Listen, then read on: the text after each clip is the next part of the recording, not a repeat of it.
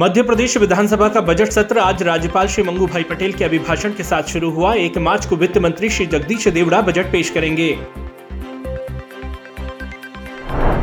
मुख्यमंत्री श्री शिवराज सिंह चौहान ने विधानसभा सत्र के आरंभ होने के पहले विधानसभा अध्यक्ष श्री गिरीश गौतम जी को उनके कक्ष में पुष्प गुच्छ भेंट कर अभिवादन किया। इस अवसर पर गणमान्य जनप्रतिनिधि भी उपस्थित थे।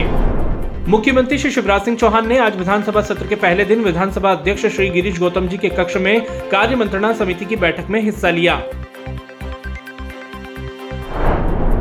मुख्यमंत्री श्री शिवराज सिंह चौहान ने कहा है कि सदन की कार्यवाही प्रारंभ होने से पहले विपक्षी नेताओं से भेंट व चर्चा सकारात्मक रही। हम प्रदेश के नवनिर्माण के संकल्प को साकार करने के लिए कटिबद्ध हैं।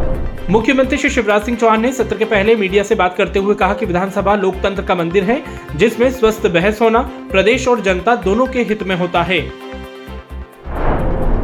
प्रदेश में निकली विकास यात्रा के समापन पर मुख्यमंत्री श्री शिवराज सिंह चौहान ने कहा कि इस दौरान कुल अड़तीस लोकार्पण और उनतीस विकास कार्यों का भूमि पूजन हुआ है।